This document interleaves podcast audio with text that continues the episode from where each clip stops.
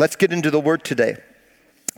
Let's get into the Word of God today. All right, we are at week two of a four week series. Uh, the series is called The Vow. We are at week two of a four week series called The Vow.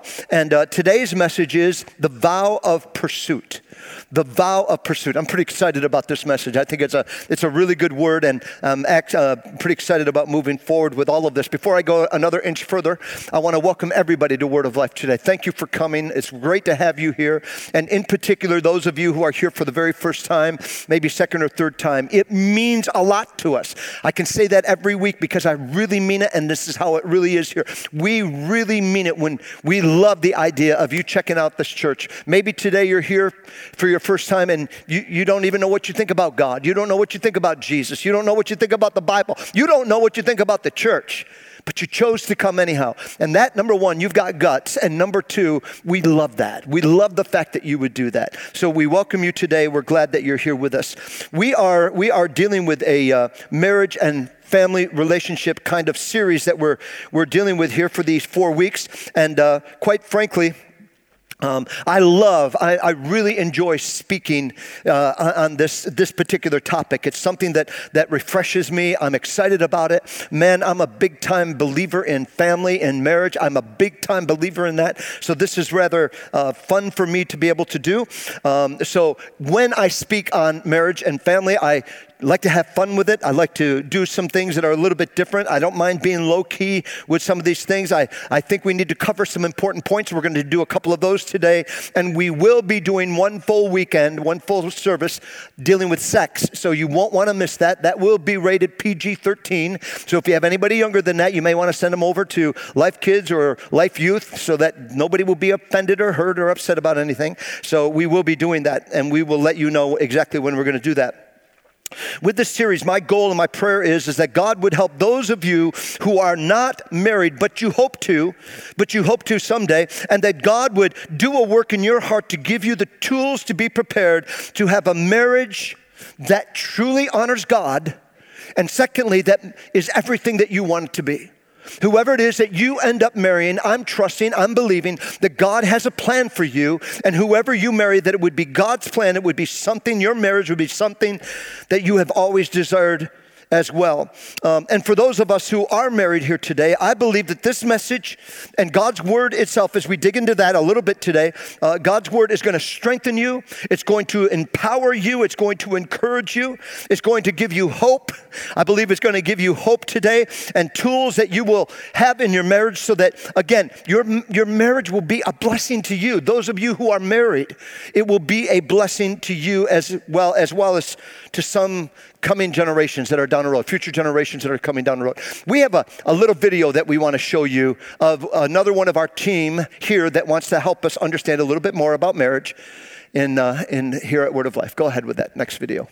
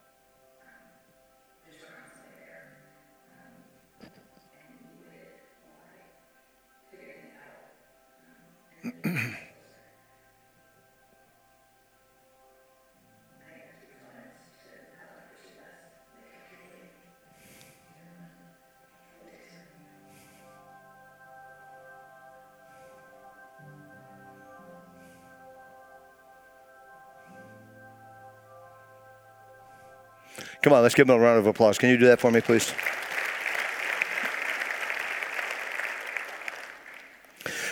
Now, what I'm going to tell you is 100% true. It is 110% true. I promise you this. And some of you have already heard this story, but it's true, I tell you. On our official first date ever, ever, Marianne kissed me first. I don't care what she says, this is the truth. She kissed me first. Now, listen, let, let, me, let me just gain some ground back from some of the men. Um, all, although I wanted really, really, really bad to kiss her, I decided to be a gentleman. And I wasn't going to pursue her that way. I wasn't just going to jump in and have a lip lock together with someone who I knew, but you know, weren't that close to. So it is a hundred percent true that Marianne kissed me first while I was being a perfect gentleman. Yes. So, I open that up as, as our opening thought to this message today because we need to understand the, the big principle, and that is by nature, we pursue what we don't have. That, this is across the board, this is for everybody. By nature, we pursue for what we don't have. And that's exactly what Marianne did. Well, needless to say, after that first kiss, when she did kiss me, and it was a great one, I mean, I was standing over here like this. She was in the girls' bathroom and standing outside the door.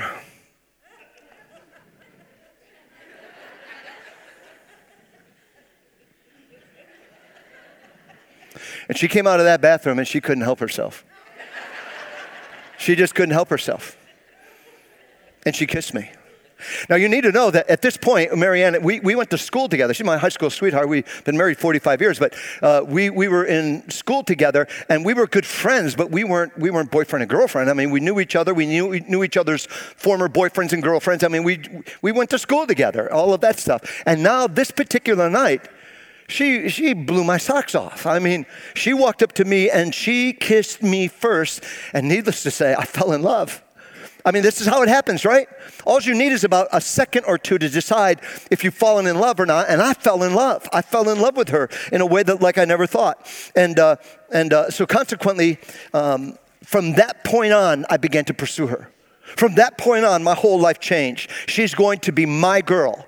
She's going to be my wife, and I'm going to live with her and love her for the rest of my life. The pursuit was on. Now, maybe you've had some similar experiences. Probably you have. However, you've ended up with who you have as husband and wife, more than likely you've had some kind of an experience that put the two of you together that way. Uh, we, but we, honestly, we do tend to pursue whatever it is that we don't have.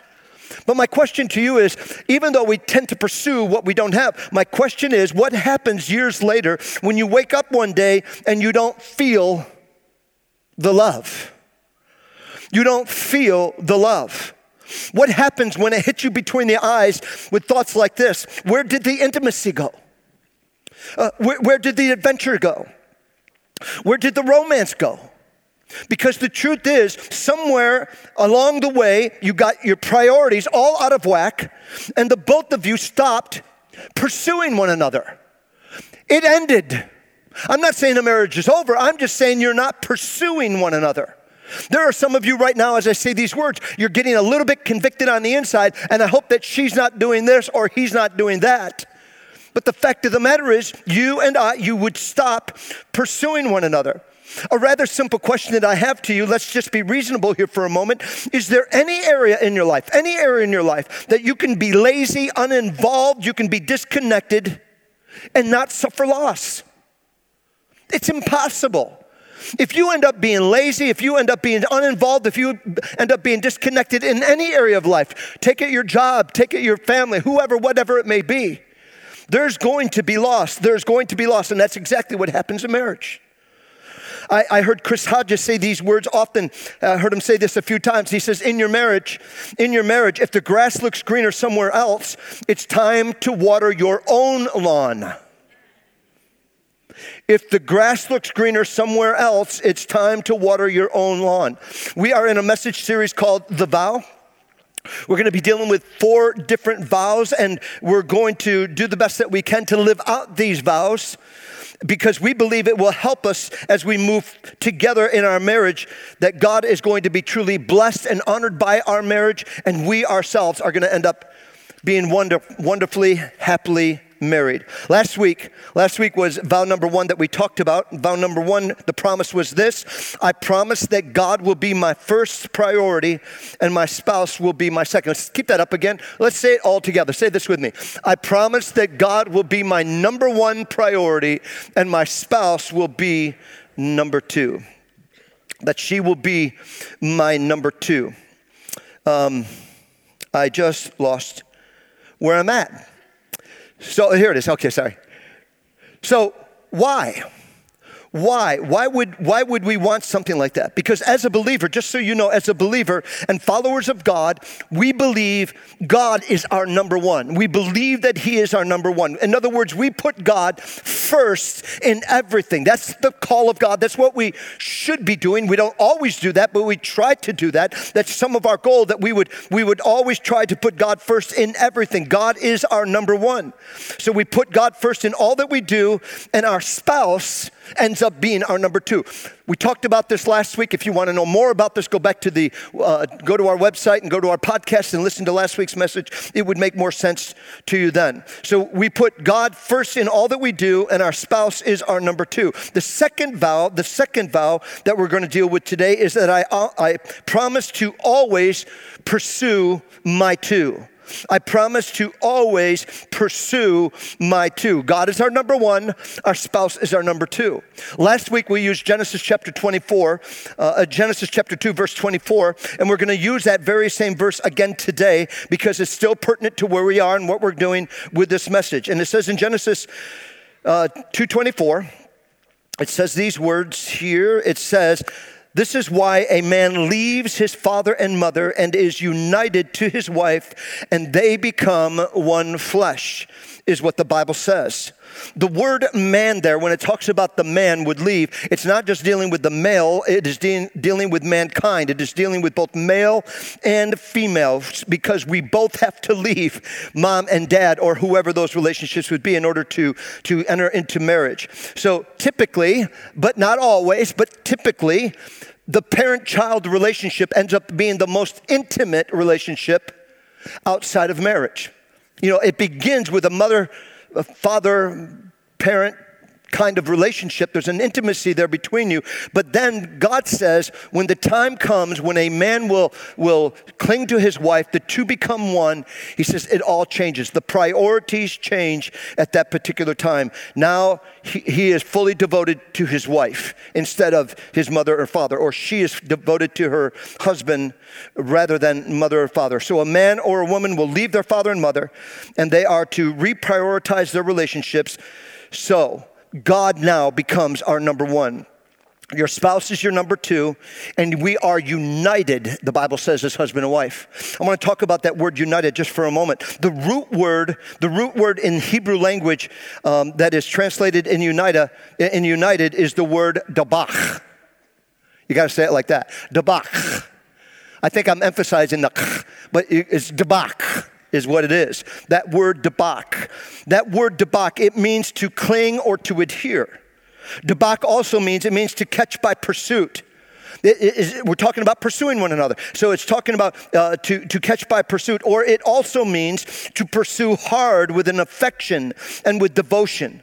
In other words, the two were united because of debak, because of debak. Now, honestly, there are three different ways that you can, we can dig down a little bit deeper with this Hebrew word dabak, how it's translated. I want to give you three different scriptures. They're not in your, your notes at all. Just believe me with what I'm going to be giving you here that is, is in the Word of God. The, the Hebrew language is really beautiful. It's a real beautiful language, and it helps us to understand a little bit deeper about this whole thing. And it says here in, in Psalm 63, dabak is defined here in Psalm 63, verse 8. It's, it's, it's said like this I follow close behind behind you.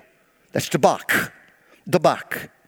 In John chapter, uh, in Job chapter 41, verse 17, they joined fast to one another. That's that's uh, debak again.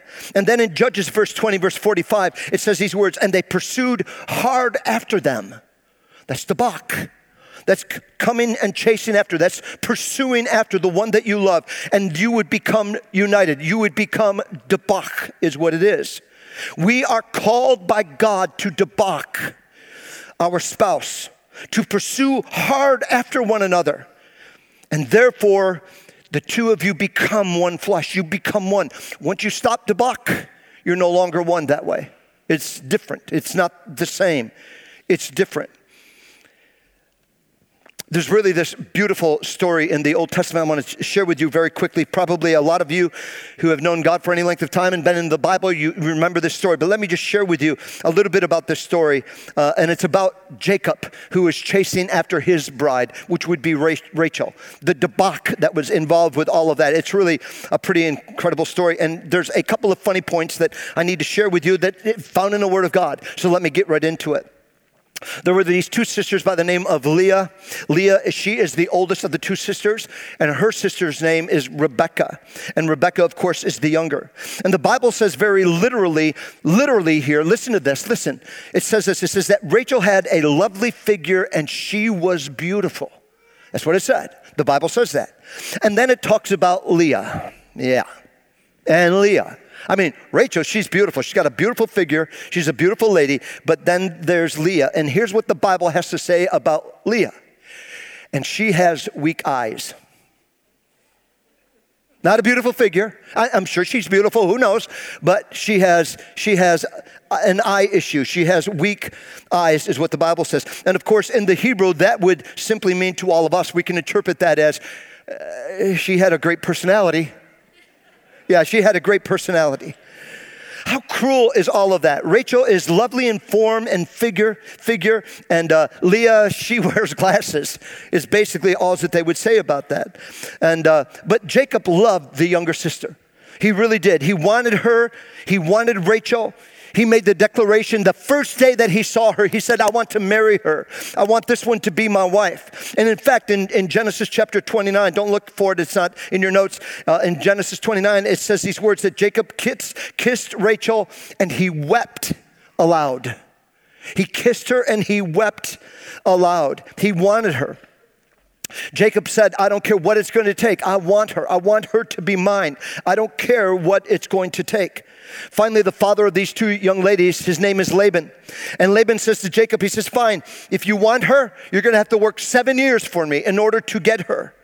And the imagery, again, the imagery with, with, the, with the Hebrew language is just so beautiful. It's like it's constantly going deeper into the story. It's really, really special. And he says, if you want, if you want to marry her, you're going to have to work for me for the next seven years. And, uh, uh, and uh, uh, so Jacob does exactly that. He does exactly what he was supposed to do.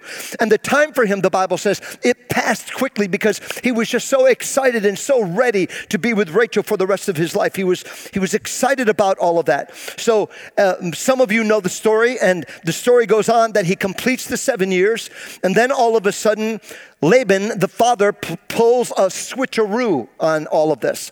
So the wedding, you know, the, the, the, the bride is covered in all of these things, and they even go to their honeymoon that way. And, and the next morning, when Jacob wakes up after the full year, fully expecting Rachel, it was Leah who was there. And I can hear Jacob right now screaming out, Wait, wait a minute.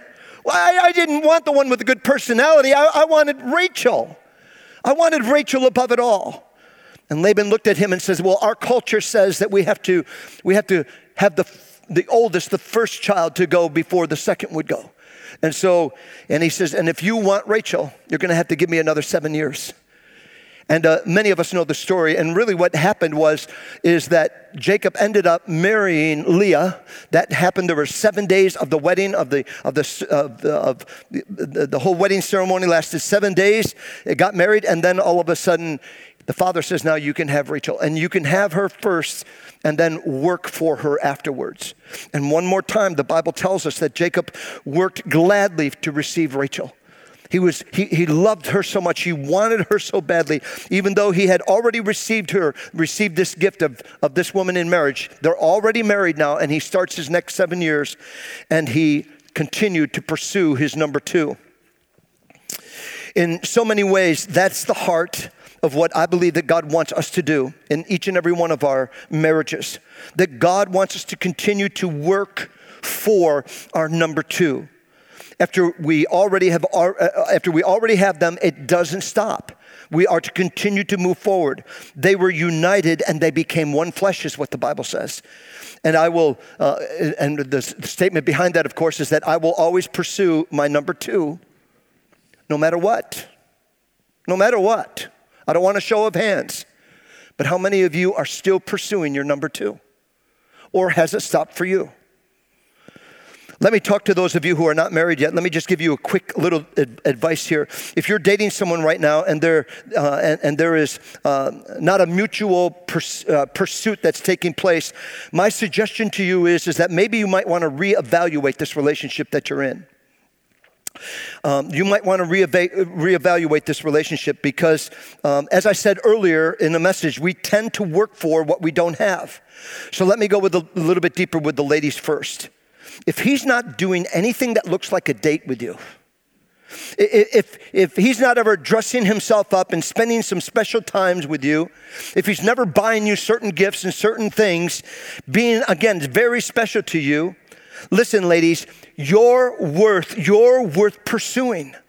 I, I, don't, I don't know who you are. I don't know who may be doing this today, who may be looking for another, but you're worth pursuing whoever that person is that would come into your life, they should be pursuing you. And if he's not buying you something special, in my opinion, ladies, this is your pastor just talking to you. I don't know anything. I've only been married 45 years. I mean, anyhow, anyhow, ladies, if if he's not doing something special for you, ladies, he's telling you you're not the one.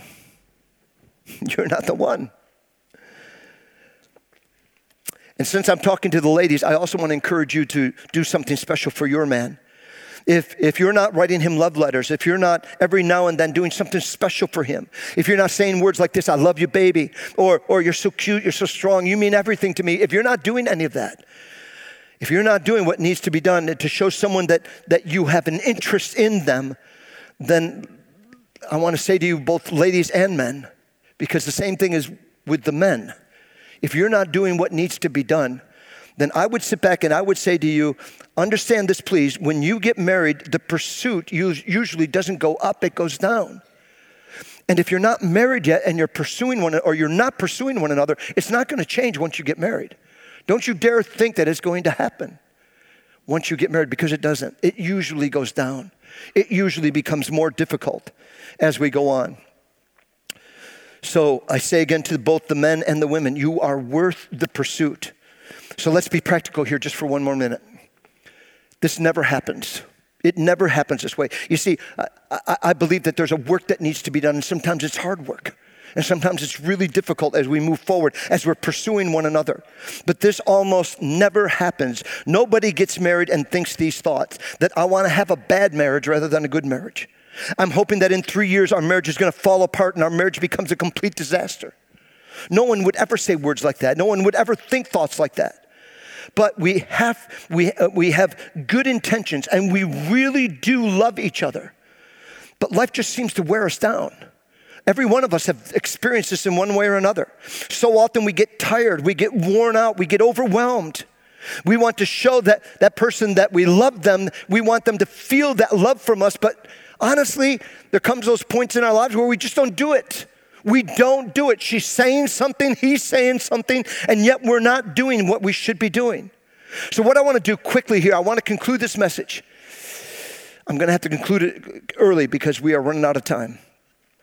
I want to conclude this message with, with, with uh, um, three simple principles of closing the gap and the gap that I'm talking about are the intentions and our actions. We have an intention to do something, but our actions doesn't make it happen. So I want to talk about this very quickly. So I will be really quick with this one point and I will do the other points at another time. So there's three p- principles here. Principle number 1 is that when you think something good to say, say it. When you think something good to say, you say it. Every time you have a thought that comes into your mind, if we could have the worship team come on out at this time, it's probably the best time um, if, there's, if there's ever a time that you think of something good to say about your spouse, say it. Say it. Why would you ever want to rob your husband or your wife of something good that you would want to say to them? Why would you not do that? So you need to say that. In Hebrews chapter uh, Hebrews chapter 3, it says these words in verse 13 it says, "But encourage one another day after day as long as it is still called today." Do that uh, so that none of you would be hardened by the deceitfulness of sin. If you want to make sure that there's no deceitfulness of sin within your life, what we're, we're called by God to do is that you and I are to encourage one another daily. Every day we should be saying something like this to one another. We should be talking to every time you think of something good, say it. I do that with Marianne a lot. And, and this is my story. I'm up here speaking today. If you were up here, you could tell your story, but this is my story. I do that a lot with Marianne. I love her. I love her with everything within me. She is my number two, and she at many times is my number one, but she is my number two. So I will say things to her often like this You're just so beautiful today. Where did I find you? Did it hurt? When you left heaven to come down to earth to me, did it hurt when you got here? I've said this a lot to her. You know what I promised on November 16th, 1973? I'm going to fulfill that. I'm going all the way to the end. The only way this marriage ends is if I go out in a casket or she goes out in a casket. Because we said, till death do us part. And that's just the way it is between her and I. Gentlemen, when you pursue her with words, pursue her with words of affection. Let it be words of affection. Let her know what she means to you. To the wives, let your husband know what he means to you. Use words of affection. Heavenly Father, as we go into this message, we conclude early. But God, I, I, I, just pray that the little bit that has been said, that maybe we would walk out of here thinking about this just a little bit more. That am I really pursuing Him? Am I really pursuing her any longer? Is it over? Am I, am I done pursuing? God, I pray that you would help every husband and every wife to pursue as never before. And I pray that the response would be life giving, that it would be overwhelming. So I give that to you today, and I believe you for it in Jesus' name. Would you all stand with me to your feet? Sorry we're ending this quickly, but time has gotten away. And we want to end on time. And everybody said, Amen. If I could have our intercessors come down, we're going to have them available to pray. We're going to sing one last closing song. Please don't leave yet. We're going to conclude our services here in just a moment, but if you would just sing along with us, that would be great. If you like prayer for anything at all, they're down here to pray with you. Go ahead, Luke.